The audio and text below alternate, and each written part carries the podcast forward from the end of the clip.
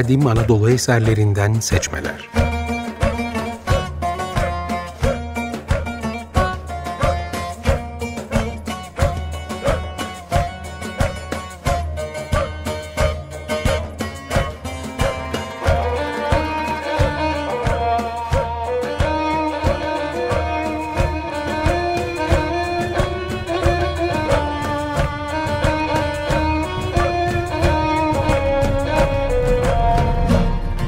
Hazırlayan ve sunanlar Gülnar Mimaroğlu ve Haluk Mimaroğlu.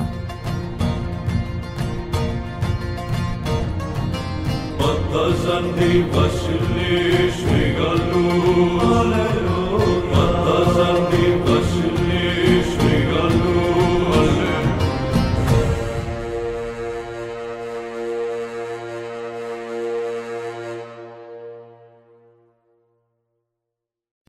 Ben Haluk Mimaroğlu. Kızım Gülnar'la birlikte bu hafta İskenderiyeli Apianos'un Roma Tarihi adlı kitabının Büyük İskender sonrası Anadolu ile ilgili bölümlerini tanıtacağız. Milattan önce 600'lerde Medlerle başlayan Anadolu'da 300 yıl süren Pers hakimiyetinin etkilerinden daha önceki programlarda bahsetmiştik. Bu dönem Anadolu'nun ve Anadolu'ya Kafkaslardan ve Balkanlardan gelen kavimlerin medeniyetlerinin, Mezopotamya'dan gelen kadim Sümer medeniyeti, deniz yoluyla Mısır'dan gelen Nil medeniyeti ve Perslerle gelen Doğu medeniyeti ile harmanlandığı bir dönem olarak da düşünülebilir. 300 yıllık bu dönemde tarihçisinden bilginine, şairinden hekimine, mimarından komutanına, dilinden yazısına, inancından tapınaklarına kadar Anadolu'da gelişen medeniyetin izlerinin Ege sahillerinden adalar yoluyla İtalya'nın güney sahillerine ve Hellas'ın Atina'sına yayıldığından da söz etmiştik. Makedonya Kralı İskender ve ordusunun M.Ö. 330'larda başlayan Anadolu seferi, fethettiği ülkelerden aldığı güçle Anadolu'yu aşmış, Balkanlardan Afganistan'a, Mısır'dan Mezopotamya'ya uzanan Pers hakimiyetini 30 yılda yıkmıştı. Günümüz tarihçilerinin Helenlere atfettiği bu seferin aslında Makedon ordusunun yıkıcı bir seferinden ibaret olduğunu, Helen kültürü ile alakası olmadığını eski zaman tarihçilerinin anlattıklarında görmüştük. İskender'in ölümüyle sona eren seferin neticesinde yine günümüz tarihçilerin dediği gibi bir Helen imparatorluğu ya da bir Helen medeniyeti kurulmamış, aksine İskenderiyeli Apianos'un Roma Tarihi adlı eserinde anlattığına göre özgürlüğe kavuşan halklar kendi geleneksel idarelerini tekrar kurmaya başlamışlardı. Apianos'un kitabında Roma ile ilişkileri nedeniyle kimisi Makedon komutanlar, kimisi yerel soylular, kimisi Pers satrapların idaresindeki bu yerel halkların tarihleri anlatılmaktadır. İskender sonrası Anadolu'da kurulan ve tarihçilerin söylediklerinin aksine Helenlerle hiçbir alakası olmayan, Marmara'da Bitinya Krallığı, Ege'de Bergama Krallığı, Karadeniz sahillerinde Pontus Krallığı ve İç Anadolu'da Galatya Krallığı'na ait bilgilerin yer aldığı bu eser, ilk olarak 2022 yılında Okan Demir tarafından dört kitap halinde eski Yunanca aslından çevrilerek Pinhan Yayıncılık tarafından yayınlanmıştır. Okan Demir'in ön sözünde verdiği bilgilere göre İskenderiyeli Apianos milattan sonra 100 yıllarında Roma eyaleti olan Mısır'ın İskenderiye kentinde varlıklı bir ailenin çocuğu olarak dünyaya geldi. Nitelikli bir eğitim aldı, bu sayede Roma'da yüksek görevlere atandı. Roma'daki konumu sayesinde ulaşabildiği kaynaklara dayanarak Roma Tarihi adlı eserini eski Yunanca dilinde yazdı. Toplamda 24 kitaptan oluşan bu çalışmanın 11'i eksiksiz olmak üzere 5'i de bölümler halinde günümüze ulaşarak Loeb Klasik Kütüphanesi yayınlarında yayınlandı.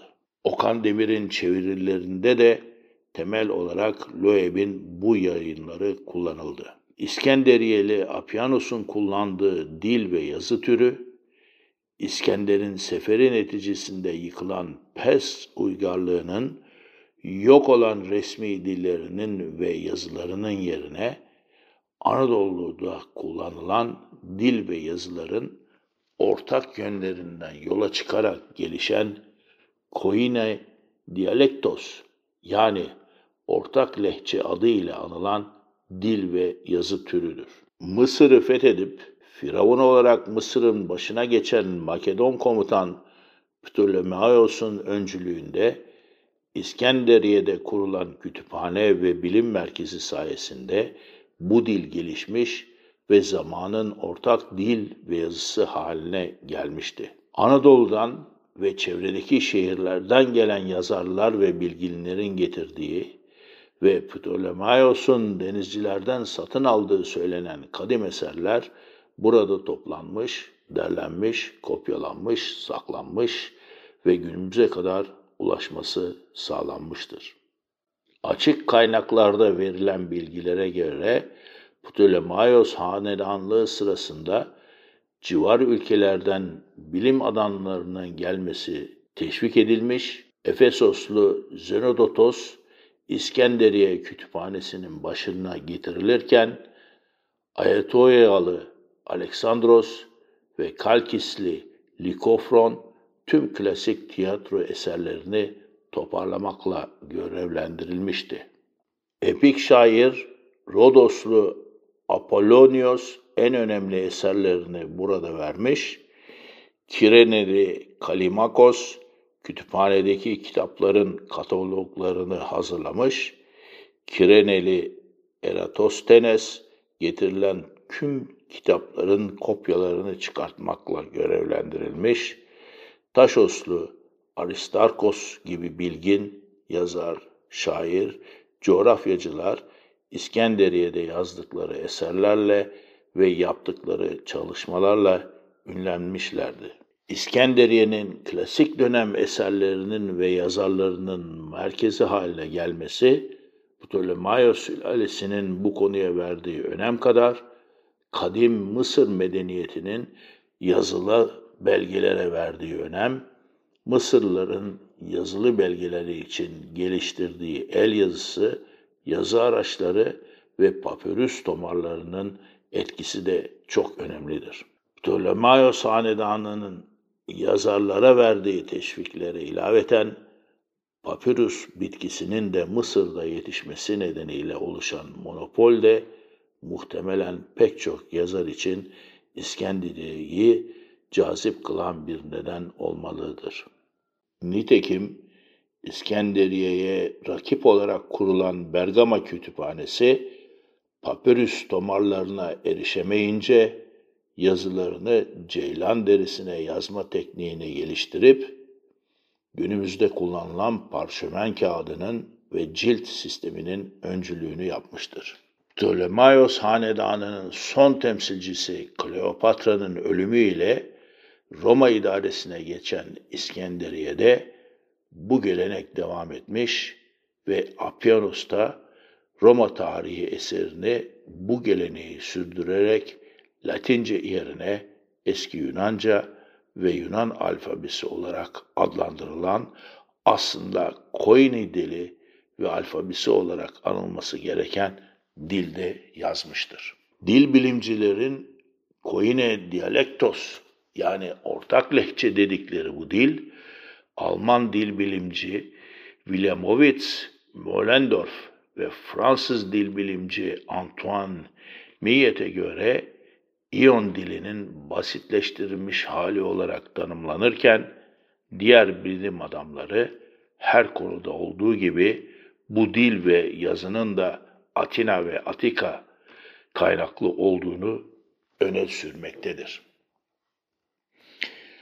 Apyanos'un Roma tarihine göre doğuda Pers ülkesinde ortaya çıkan krallıklar gelişmeye devam ederken batıda da Roma İtalya Yarımadası'nda hakimiyeti ele geçirmiş, İspanya ve Kuzey Afrika'ya doğru yayılmaya başlamıştı. Romalılar Adriyatik denizini aşıp hedeflerini Balkanlara, oradan da Anadolu'ya doğru çevirmişti. Piyanos'a göre Romalılar Trakya'da Makedon Krallığı, Ege'de Bergama Krallığı, Marmara'da Bitinya Krallığı, Karadeniz'de Pontus Krallığı, İç Anadolu'da Galatya Krallığı ve Kapadokya'da, Kilikya'da, Mısır'da, Suriye'de bulunan diğer devletlerle de münasebetlere başlamıştı. Bu Anadolu krallıkları ile Roma arasındaki askeri ve politik gelişmeler Okan Demir'in çevirisiyle dört ayrı kitap halinde Apyanos'un Roma tarihinde ele alınmıştır. Okan Demir'in Ocak 2022'de yayınlanan ilk kitabında Roma'nın kuruluşundaki yedi kraldan, İtalya'daki gelişmelerden, Roma'yı tehdit eden Keltlerden ve Kartacalılardan bahsedilir. Apyanos bu kitabın girişinde o tarihlerde Anadolu'da yaşayan ve Pers hakimiyetinden kurtulup bağımsızlığa kavuşan halklara ait bilgilere de yer vermiştir. Anadolu halkları ile ilgili Apyanos'un söylediklerine bir de Gülnar'ın sesinden kulak verelim. Roma Tarihi 2. Bölüm Kilikyalıların toprakları Suriye bölgesine kadar uzanır. Kilikya sınırında Kapadokya ve Armenya Minor olarak adlandırılan bölge vardır. Ardından Karadeniz boyunca uzanan diğer tüm Pontus halkları gelir. Suriye ve Kilikya'nın Akdeniz ile Armenya ve Kapadokya'nın ise Pontus ve Armenya Majör sınırları bulunur. Bunlar vergilerini kendileri toplar, krallarını da kendileri seçerler. Kapadokya'dan ve Klikya'dan İonya bölgesine doğru devam edildiğinde sağ tarafta Karadeniz, Propontis yani Marmara Denizi, Hellespontos, Çanakkale Boğazı ve Ege Denizi vardır. Sol tarafta Mısır Denizi yani Akdeniz ile sınırlanmış olan Büyük Yarımada yani Anadolu ile karşılaşırsınız. Bu yarımadadaki bazı halkların Mısır Denizi ile sınırları bulunur. Bu halklar Pamfilyalılar, Lidyalılar ve İonya'ya kadar uzanan Karyalılardır. Diğer halkların ise Karadeniz ve Propontis ve Hellespontos ile sınırları vardır. Bunlar Galatya, Bitinya, Misya, Frigya halklarıdır. İç kısımlarda ise Pisidyalılar ve Lidyalılar bulunur. Bu yarımada içerisinde daha pek çok halk yaşar. Afyanos'un bu sözlerinden en dikkat çekici olanı sayılan tüm halkların kendi vergilerini topladığı ve kendi krallarını seçtiği bilgisidir. Bu anlatılanlardan 300 yıllık Pers hakimiyeti ve İskender'in seferine rağmen Anadolu'daki krallıkların kendi kimliklerini korudukları ve kendi geleneksel düzenlerini tekrar kurmakta oldukları anlaşılmaktadır. Bu krallıkların oluşumunda ve medeniyetlerinde ne İskender'in ne de Helenlerin müdahalesi söz konusu değildir. Aynı kitabın ilerleyen bölümlerinde Apianos'un Hellas halkları için söyledikleri de son yüzyıllarda batılı bilim adamlarının yarattıkları algıyı çürütür niteliktedir.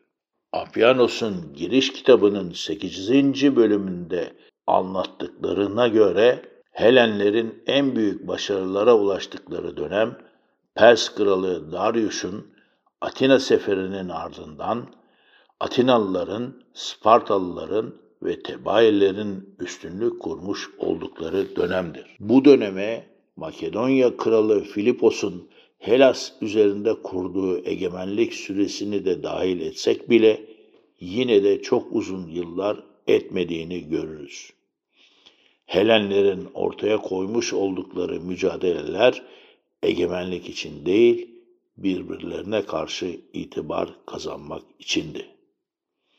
En büyük başarıları yabancı güçlere karşı özgürlüklerini korumak uğruna ortaya koydukları mücadele idi. Egemenliklerini genişletmek umuduyla Sicilya'ya yelken açanlar hayal kırıklığına uğradılar. Asya üzerine yürüdüklerinde ise ufak tefek başarılar elde etmekten öteye gidemediler ve derhal geri döndüler. Yani egemenlik kazanmak amacıyla mücadele eden Helen gücü Helas'ın sınırlarının ötesine hiçbir zaman ulaşamadı.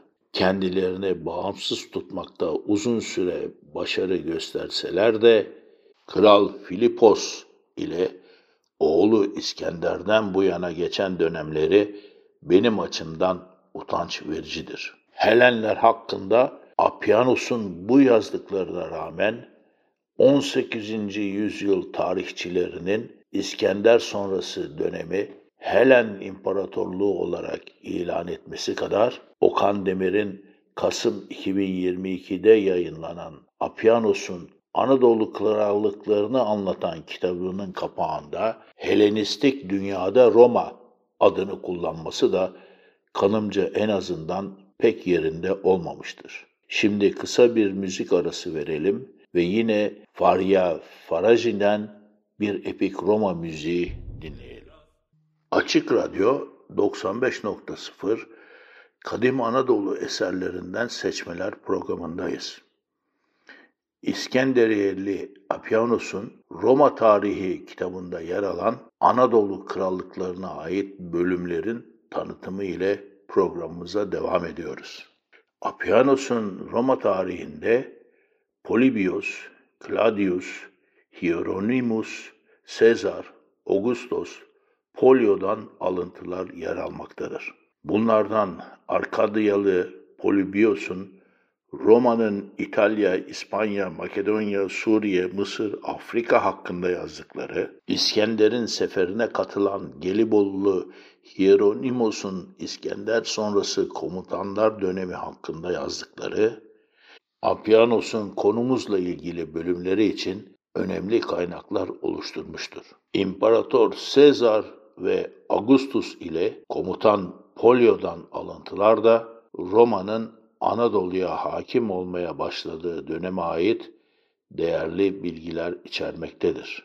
Apianos'un eserde adı geçen Romalı Polimat Varro, tarihçi Fabius Pictor, tarihçi Cassius Hemina ve sürgüne gönderildiği İzmir'de Roma tarihini yazan konsül Rutilius Rufus'tan da yararlandığı düşünülmektedir. Yazarının İskenderiyeli olmasına rağmen kaynaklarının ve konusunun Anadolu ile ilgili olması nedeniyle Apianos'un Roma Tarihi adlı kitabını da programımıza dahil et. Okan Demir'in Aralık 2022'de yayınlanan Helenistik Dünyada Roma adlı kitabında Apianos'un muhtemelen bu ve buna benzer kaynaklardan yararlanarak anlattığı Makedonya, İlirya, Sirya ve Mitradates adlı bölümlerde İskender sonrası Trakya ve Anadolu'ya ait bilgiler bulunmaktadır. Okan Demir'in bu kitabın ön sözünde belirttiğine göre Apianos, Makedonya kitabında Romalıların Akdeniz'de tam bir hakimiyet elde etmesiyle sonuçlanan Makedonya savaşları anlatılır.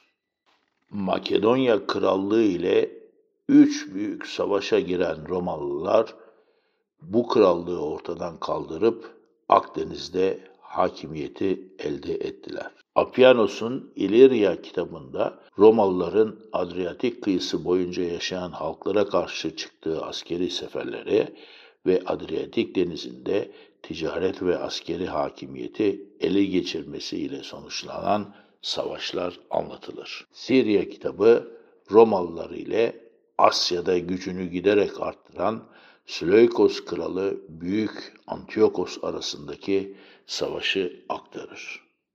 Bu kitapta ayrıca İskender'in ölümünden itibaren Makedonyalı komutanlar arasındaki savaşlar, Seleukoslar ile Ptolemaiosların Anadolu sahillerinde, Kilikya ve Karya bölgelerindeki mücadeleleri ve Seleukos krallığının kısa tarihi yer alır. Apianos'un Mitradates adlı kitabında ise Roma'nın Kartacalı Hannibal'den sonra en büyük düşmanı olan Pontus kralı 6. Mitradates'in krallığı ve Romalıların bu büyük krala karşı yaptığı savaşlar anlatılır. Bu kitap Pontus'ta neredeyse 100 yıl süren Pers asıllı Mitradates hanedanlığını ve Romalıların Anadolu'daki genişlemesini aktarması açısından bizim için oldukça önemli bir kaynaktır. Apianos'un Roma tarihi kitabında Anadolu ile ilgili anlatılanlar, Anadolu'da İskender sonrası kurulan krallıkların birbirleriyle mücadeleleri, Roma Cumhuriyet dönemine rastlayan bu zaman diliminde Roma Senatosu'nun Anadolu'daki krallıkların iç işlerine karışması, Anadolu'daki krallıkların zaman içinde kimisi isteyerek, kimisi savaşlar sonunda Roma'ya katılması hikayeleri, Roma'nın Cumhuriyet dönemindeki idari yapısı,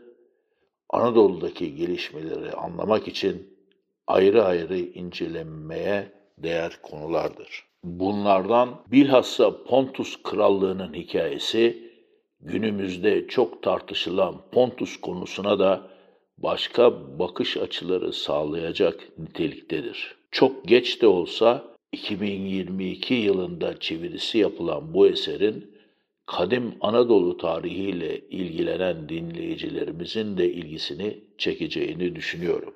Bu nedenlerle bilhassa Apianos'un Mitradates adlı kitabında yazılanlardan yola çıkarak ayrıntılarını pek bilmediğimiz, sonunda kendi istekleriyle Roma'ya katılan Bitinya Krallığı ve Bergama Krallıkları ile uzun savaşlar sonunda Roma'ya katılan Pontus Krallığı'nın hikayelerine daha ayrıntılı olarak değinmekte yarar görüyor. Bu vesileyle Anadolu'da giderek güçlenen Roma'nın hikayesini de başlı başına incelemeye değer buluyorum. Anadolu'daki krallıkların Roma ile ilişkileri hakkındaki konulara bir sonraki programda ayrıntılara girerek değinmek üzere şimdilik hoşça kalın derken yeni yılda tüm dinleyicilerimize ve yayın ekibimize mutlu, sıhhatli ve sağlıklı bir yıl dileriz.